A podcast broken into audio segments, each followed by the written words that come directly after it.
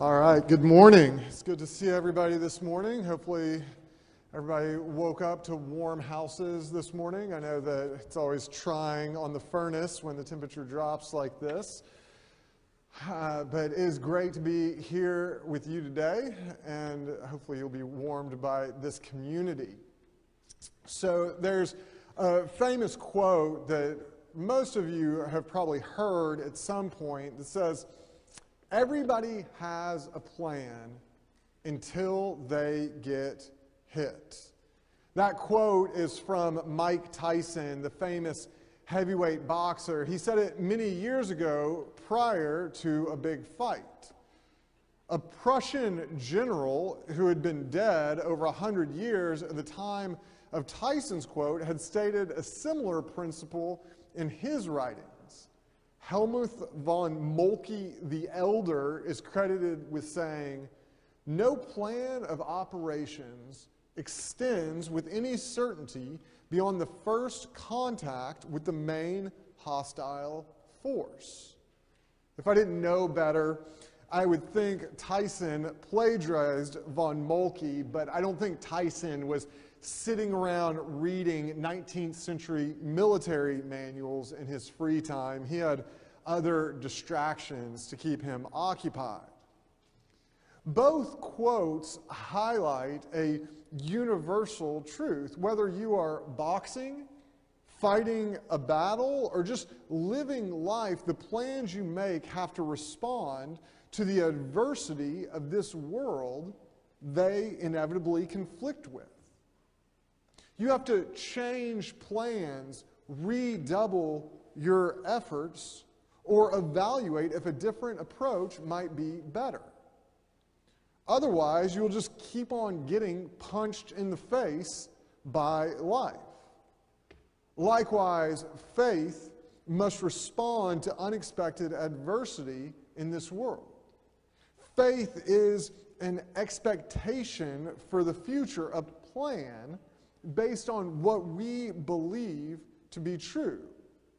When this world hits back at our faith, when we take blows, we reevaluate our beliefs. Our faith is not supposed to be a stagnant thing. Beliefs must deepen, shift, and sometimes we realize we were just wrong. One of the biggest assaults that people experience in their faith is the injustice of this world.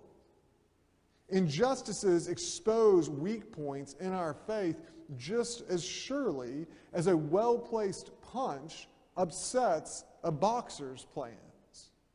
Recently, I have experienced this myself.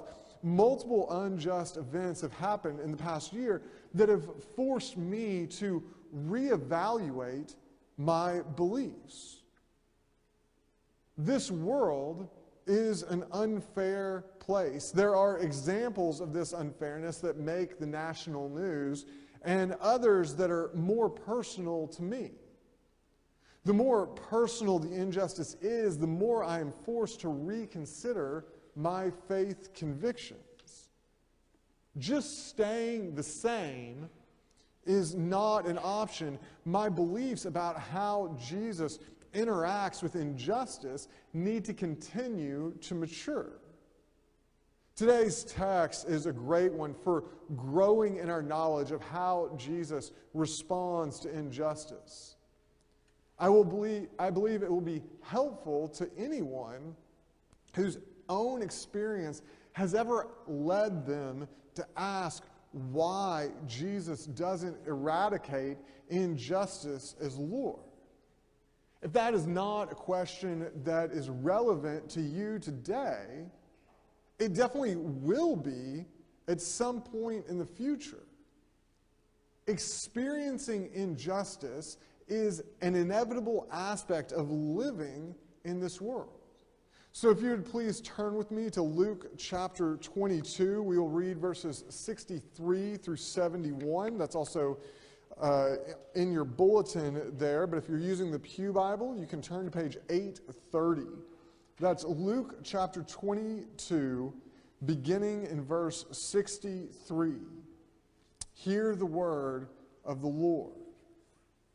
Now, the men who were holding Jesus in custody were mocking him as they beat him. They also blindfolded him and kept asking him, Prophesy, who is it that struck you?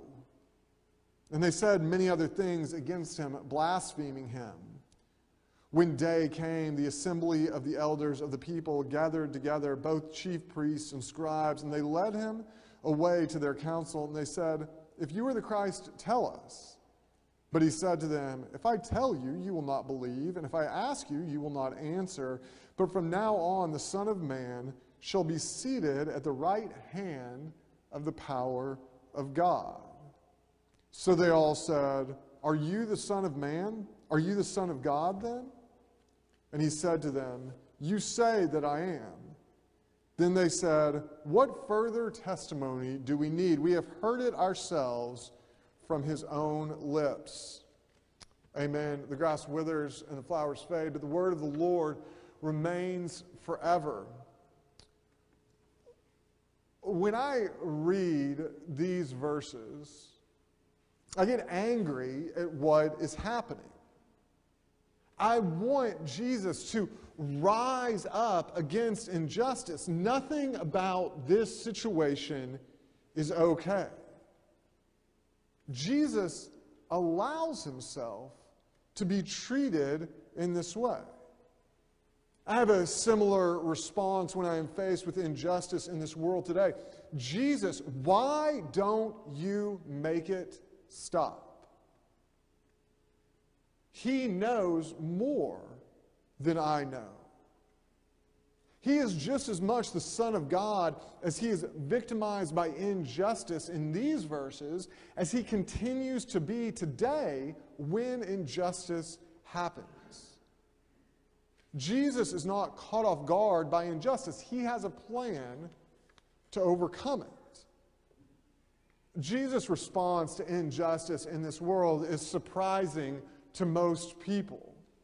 He reacts in ways that I would not. Let's read through verses 63 through 65 again. Now, the men who were holding Jesus in custody were mocking him as they beat him. They also blindfolded him and kept asking him, Prophesy, who is it that struck you? And they said many other things against him, blaspheming him. Jesus allows this to happen.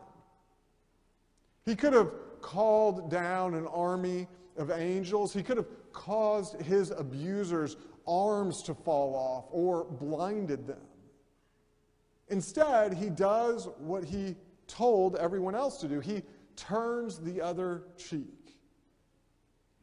I would have had a hard time responding to this injustice in the same way Jesus did. I am more of an eye for an eye guy. If people are nice to me, then yes, I am nice to them. If people are rude to me, my inclination is to respond with an equal level of rudeness that sometimes gets me in trouble when I'm driving in traffic. I actually don't like to respond equally. I like to escalate it slightly. They have to know, they need to know where the boundaries are. Back when I was in seminary, I often played ultimate frisbee just outside the apartment building where I lived at Gordon Conwell. For those of you that are not familiar, Ultimate Frisbee is this game. You, obviously, you play it with a frisbee. It's kind of like football, kind of like soccer. It's lots of fun. And me and a group of guys would get together on Tuesdays and Thursdays, and we would play. Most of us were seminary students training to be pastors. And often during the course of the game, someone would feel something unjust had happened they would respond with an injustice of their own that was supposed to balance the scales.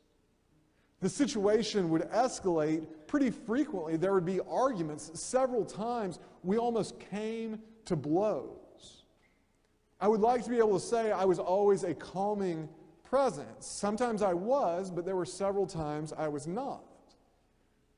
While men that are training to be pastors fighting over a frisbee game seems ridiculous, it certainly was ridiculous, our frustrations were rooted in a sense of justice. This sense of justice, a deep rooted conviction in right and wrong, is not a bad thing. C.S. Lewis famously argues in the book Mere Christianity this is one of the primary reasons to believe in the existence of God. Injustice is bad. There should be consequences. In the verses we read today, Jesus does nothing to stop the injustice that is happening to him. The scripture wants us to ask why. If I had the power Jesus had, the dudes punching me in the face while I was blindfolded would not walk away from the encounter. They would come home from work that day having to explain to their wives why their arms are now where their legs used to be, and vice versa. They deserve to be held accountable somehow. Jesus' lack of response to the injustice reported in these verses is a problem we can engage with dispassionately. The injustices that continue to play out in our own lives are not so easy to accept. Jesus being harassed and physically abused, that happened a long time ago. I've heard missionaries talk about sharing these verses with tribes people for the first time. And the tribes people are horrified both by the captor's actions, but also by Jesus' inaction. It is easy to be philosophical when it happened a long time ago, when we are not the ones getting punched in the face while blindfolded. It is a lot harder to accept injustice when you experience it firsthand in the present. If Jesus wants to allow himself to be victimized, I guess that's up to him. What am I supposed to think when I am the one who is the victim? I believe that Jesus Christ is the Lord of this world. This means I believe he has the ability to intervene in this world at his discretion. Yet I see the injustice of this world. I experience it myself. I can't help but ask why Jesus doesn't act. Injustice is a very real challenge to my understanding of Jesus Christ. I am not unique in this. Throughout the Bible, people cry out to know why God and Jesus don't act to bring about justice. Sometimes we can see reasons that make sense. Struggles reveal sin. A greater good is accomplished through pain. Seeking knowledge of why Jesus acts or doesn't is not a problem. We should want to grow in our knowledge. What is a problem? What is a problem is when my desire for knowledge makes a shift and I begin demanding answers. When this happens, what I'm really asking when I ask why Jesus doesn't act to deal with injustice is why he doesn't act in the way I think he should. Such a question places me in a position of authority over the Son of God. Jesus doesn't report to me. My surprise at what I perceive to be his inaction in response to injustice doesn't mean he owes me an explanation. Jesus has knowledge that we do not have access to. In response to the chief priests and scribes' demands in Luke that they be informed, if Jesus thinks he's the Messiah, Jesus says, If I tell you, you will not believe. And if I ask you, you will not answer. But from now on, the Son of Man shall be seated at the right hand of the power of God. Jesus knows how his persecutors will respond to him. That is not just Jesus being a really good guesser. One of the things I like to do to entertain myself with my wife Anne is guess how she will respond to certain situations. I'm a pretty good guesser, if I do say so myself. I should be. I've been studying her since around 2003. In addition to being entertaining at times, knowing how she will respond makes my life better. Even with my extensive knowledge of Anne, I frequently guess wrongly. My understanding falls short. Jesus' understanding does not fall short. He is not just a good guesser, he has been studying us since our inception.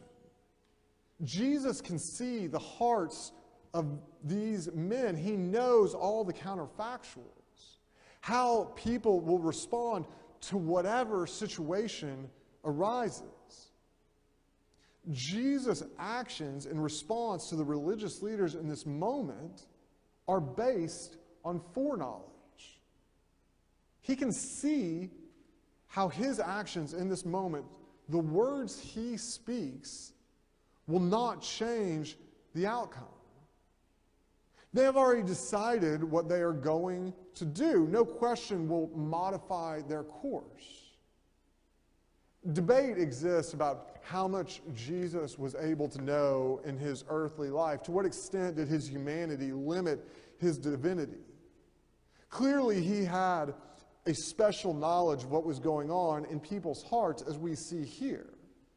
Whatever limitations Jesus might have had while he walked the earth no longer apply today. He is the Lord of all creation who searches minds and hearts. His knowledge is absolute. Jesus uses the knowledge he has to move history forward. Somehow, the injustice of the moment fits in with the grand plan Jesus is in the process of bringing about. Scripture talks about the cross as being the ultimate injustice. Jesus had done nothing wrong, he had spoken truth, he had healed. The trial he undergoes in these verses is a farce. There is no justice in it. Those in authority are using their power to prop themselves up. The religious leaders think they are using the cross to destroy Jesus. They are actually enthroning him. Jesus knows what their actions will lead to. From now on, the Son of Man shall be seated at the right hand of the power of God. It's a bold thing to say when your face is still bleeding from the punches you took a few minutes before. The injustice being perpetrated against Jesus fits into his plan. The cross is vile. The cross is an abomination. The cross is where redemption was accomplished, where sin was defeated. Jesus' use of the ultimate injustice of the cross to accomplish good doesn't mean there is no injustice. These men are still responsible for their actions. Jesus will be the one to hold them responsible from his throne of judgment. The cross is the ultimate example of the Lord using injustice to accomplish his purposes. It is not a one time event. Jesus Christ continues to apply his foreknowledge to keep history moving in the direction it needs to move for his purposes to be accomplished. We often cannot tell what Jesus is up to. It's not wrong to ask. We must remember our limitations. The Lord knows plenty, we do not. His knowledge is certain. His purposes are good. The injustice that continues to occur in this world will be punished. So often, those who commit injustice in our world seem to escape consequences. The rich and powerful go unpunished. Knowing who is even responsible for injustice is often impossible. A day of reckoning will come. Jesus will use his knowledge to judge rightly. In Revelation, John describes Jesus' final judgment. He writes, And I saw the dead, great and small, standing before the throne, and books were opened. Then another book was opened, which is the book of life. And the dead were judged by what was written in the books according to what they had done. While we wait on that future judgment, when justice will prevail, Jesus is still Lord. In these verses, Jesus appears to be the victim of injustice. It's hard to imagine how things could get much worse. He is alone. Judas has betrayed him. Peter ran away after denying him three times. He is not being treated well. The guards are punching him. Those who are judging him are haranguing him with questions. They have no desire for truth. Notice Jesus doesn't seem particularly worried. Listen to how he is talking. From now on, the Son of Man shall be seated at the right hand of the power of God. In response to the question of whether he is the Son of God, he replies, You say that I am. There's no panic in his voice. Jesus is in control despite all evidence to the contrary. The people perpetuating injustice think they are the ones that are in control. They are not. Even when injustice appears to have the upper hand, it does not. Jesus is still Lord, seated at the right hand of God. His reign has not been overturned. Many people feel that things in our world are very bad at the present. Everyone has their own injustices they are concerned about. We ask, where is Christ in all of this? What Christians must remember is that no matter how bad things appear, Jesus is still bringing about his good purposes. We may not see how in the moment injustice may appear to have the upper hand. In the lead up to the cross, Jesus' lordship was a hard thing to believe. We can take comfort in knowing that however bad things appear, Jesus will certainly overcome. Seeing how takes time. The injustices of this world may never make sense to us this side of heaven.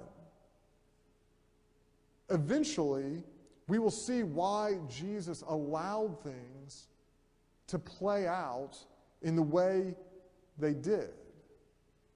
In the meantime, we have to trust that what Jesus did before, he will do again out of this terrible situation that God, even worse, on the cross, He brought redemption.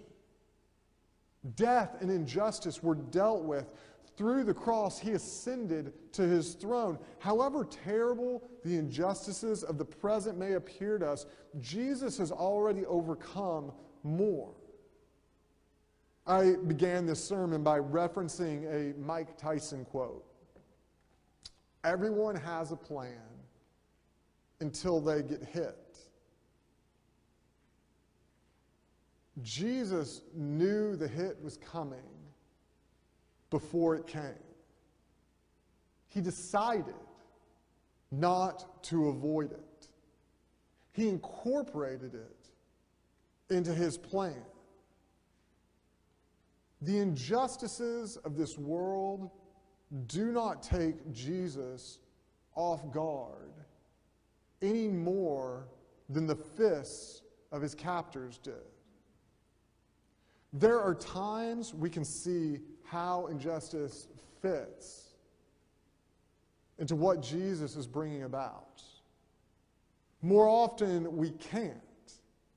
As the injustices of this world crash over us like waves, we have to trust that Jesus is still overcoming, even when we can't see it. A strong faith is not a faith that is never challenged. A strong faith is one that trusts Jesus will overcome the challenges of this world just as he overcame the cross. Jesus was able to approach his own execution with calm resolve because he knew there was more to the story. He is not any more out of control in our current trials than he was leading up to the cross we need not fear either. Lamenting the injustice of this world is completely reasonable. Crying out to God for relief, that's something we should be doing. In our cries, we must remember that Jesus is still Lord. Jesus was the Son of God as he got hit in the face while blindfolded. He is the Son of God today as he reigns from on high. Let's pray. Dear Lord, it is so tempting and easy to respond to the challenges we face in this world, not with faith, but with fear. And out of that fear are the actions that are produced are actions that are self-serving and, and self-seeking. We, we turn to our, to our votes or to our bank accounts or to our relationships, Lord. And none of those things can overcome injustice. None of those things can take care of our fear, Lord. I pray that we would turn to you in faith as our Lord, even as we cry out, even as we grieve the injustices of this world, Lord, that we would trust that you are Lord, that that has not changed. I ask that you would be with us in the challenges that we face, whatever injustices, great or small. And I pray that you would use us to, to bring about justice in the world, to point people to your truth and to your lordship, Lord. I ask all these things in Jesus' name. Amen.